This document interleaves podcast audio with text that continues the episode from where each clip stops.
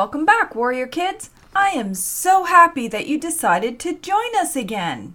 My name is Pam Palmater, and I am the host of this show, which is taped for our now famous live studio audience.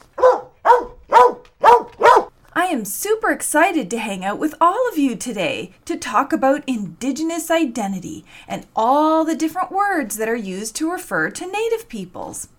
But before we do that, did any of you notice how I greeted you today? I said Boozhoo. It sounds a lot like bonjour, the French word for hello, but the word I used was Boozhoo. Boozhoo is an Ojibwe word that means hello.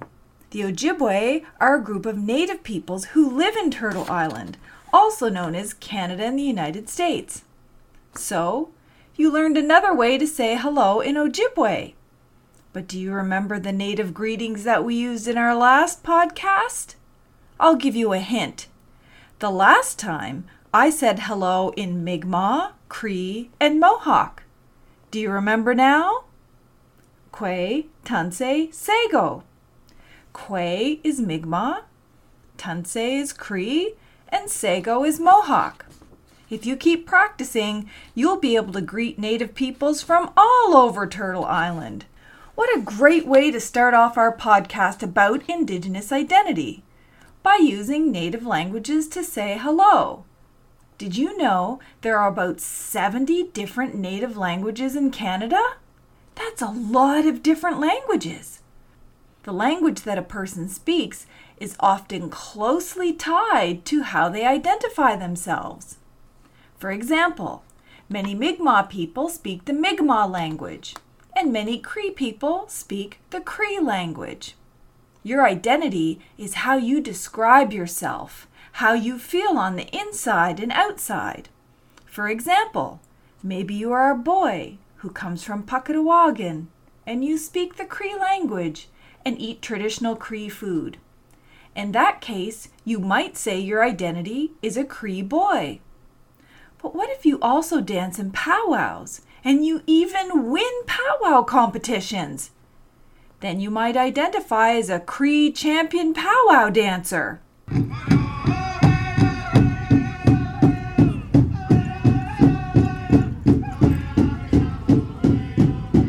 That's the great thing about your identity. You can just keep adding all the things that make you who you are to your identity. I could just listen to powwow music all day. Oh, our live studio audience has a question. Cricket wants to know what is a powwow? A powwow is a gathering of native peoples from either one nation or a whole bunch of native nations to get together to sing, dance, and drum for a few days. Sometimes they do it as part of a traditional ceremony and sometimes it's done just for fun or to compete in competitions for prizes. For many Native peoples, attending powwows are an important part of their identity. Did you notice I'm using different words here? I've said Native peoples, and I've also said Indigenous peoples. Sometimes you might even hear the term Aboriginal peoples. So, what do all these words mean? And which ones should we be using? Well, let's start with the word indigenous because that is the word that most schools and universities, governments, the media, and even most people seem to be using right now. The word indigenous generally refers to all of the native peoples that live on Turtle Island. And native peoples are those people that lived here long before settlers moved here and created Canada. Sometimes people use the word indigenous or Aboriginal to mean the same thing. Whether we use the term Indigenous or Aboriginal, they both refer to three general groups of Native peoples in Canada First Nations, Inuit, and Metis. First Nations are the original peoples of Turtle Island. First Nations occupied all the lands in what is now known as Canada, from New Brunswick to Ontario, all the way to Saskatchewan, and all the way further over to British Columbia. First Nations have lived and governed on their territories since, well, forever. The Inuit people also lived here long before settlers, except they didn't live in the south with First Nations. They lived in the far north. And I mean like way far north, way up in the very cold, snowy, and icy Arctic. Inuit have lived in the north for thousands of years. Metis people are a very special group of people because they did not always exist. And you might be thinking, what? What do you mean they did not always exist? Well, Metis peoples as a group were born from native peoples and settler peoples who had children and grandchildren and great grandchildren together. But here's the important thing to know being Metis is not just about having one parent who is native and one parent who is a settler. Over time, the Metis peoples developed as their own social group with their own language, their own culture, and even their own government. So you see, the three groups of indigenous peoples First Nation, Metis, and Inuit are all very different peoples. And sometimes it's hard to keep track of all the different words. But I think it's important to remember they don't all mean the same thing. Even amongst First Nations people, we're not all the same. Does this all sound complicated? Do you need a drum break? I know I do. Let's start the drums.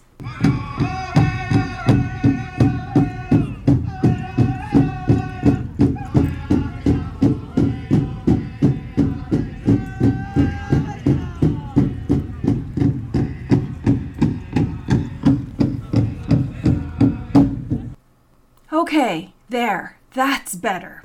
All right, so we talked about identity and some of the things that go into making up our identity. We also talked about Indigenous identity. So I'll use myself as an example. I was born into a huge family.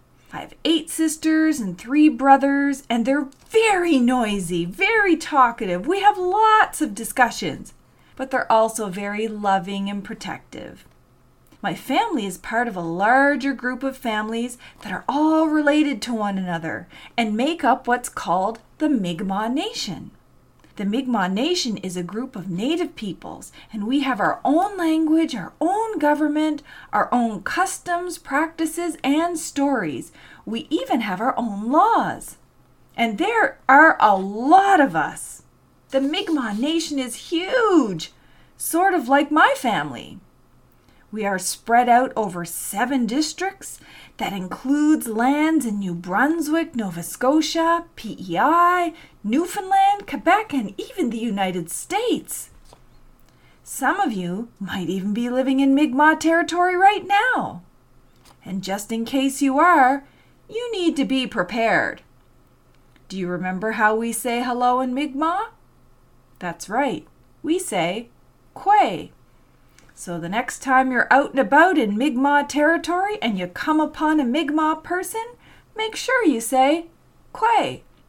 Today, our huge Mi'kmaq nation is divided into smaller communities called First Nations, and each of those First Nations, even though they're part of the Mi'kmaq nation, all have their own name.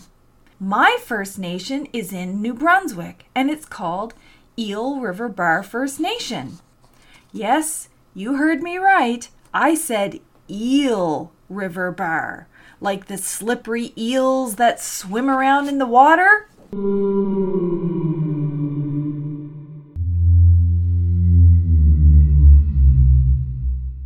Um, no, that's the sound of a whale.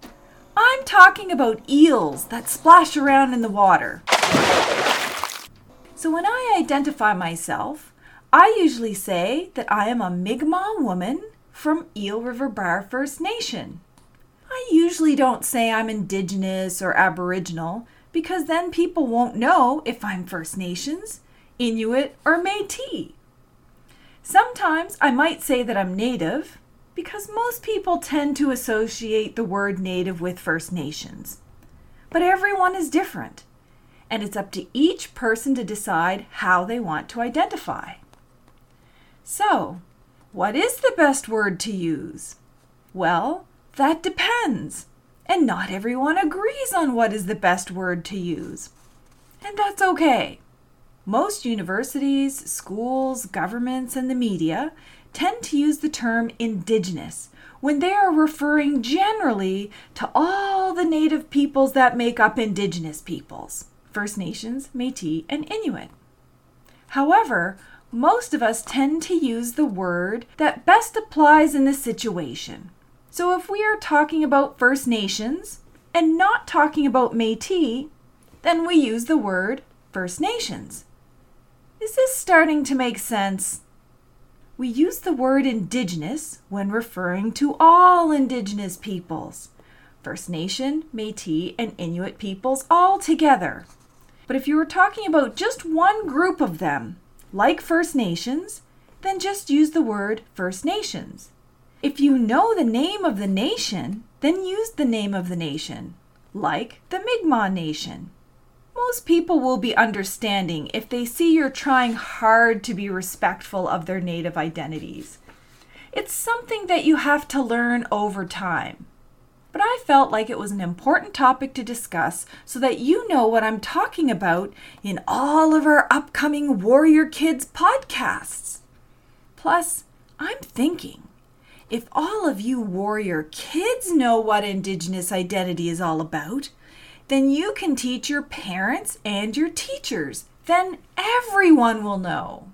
So, do you think you understand the difference? Are you understanding some of these words right now? Well, let's try it out. If I'm talking about Mi'kmaq peoples, what do you think is the best word to use? And I'll give you a few seconds to think about it.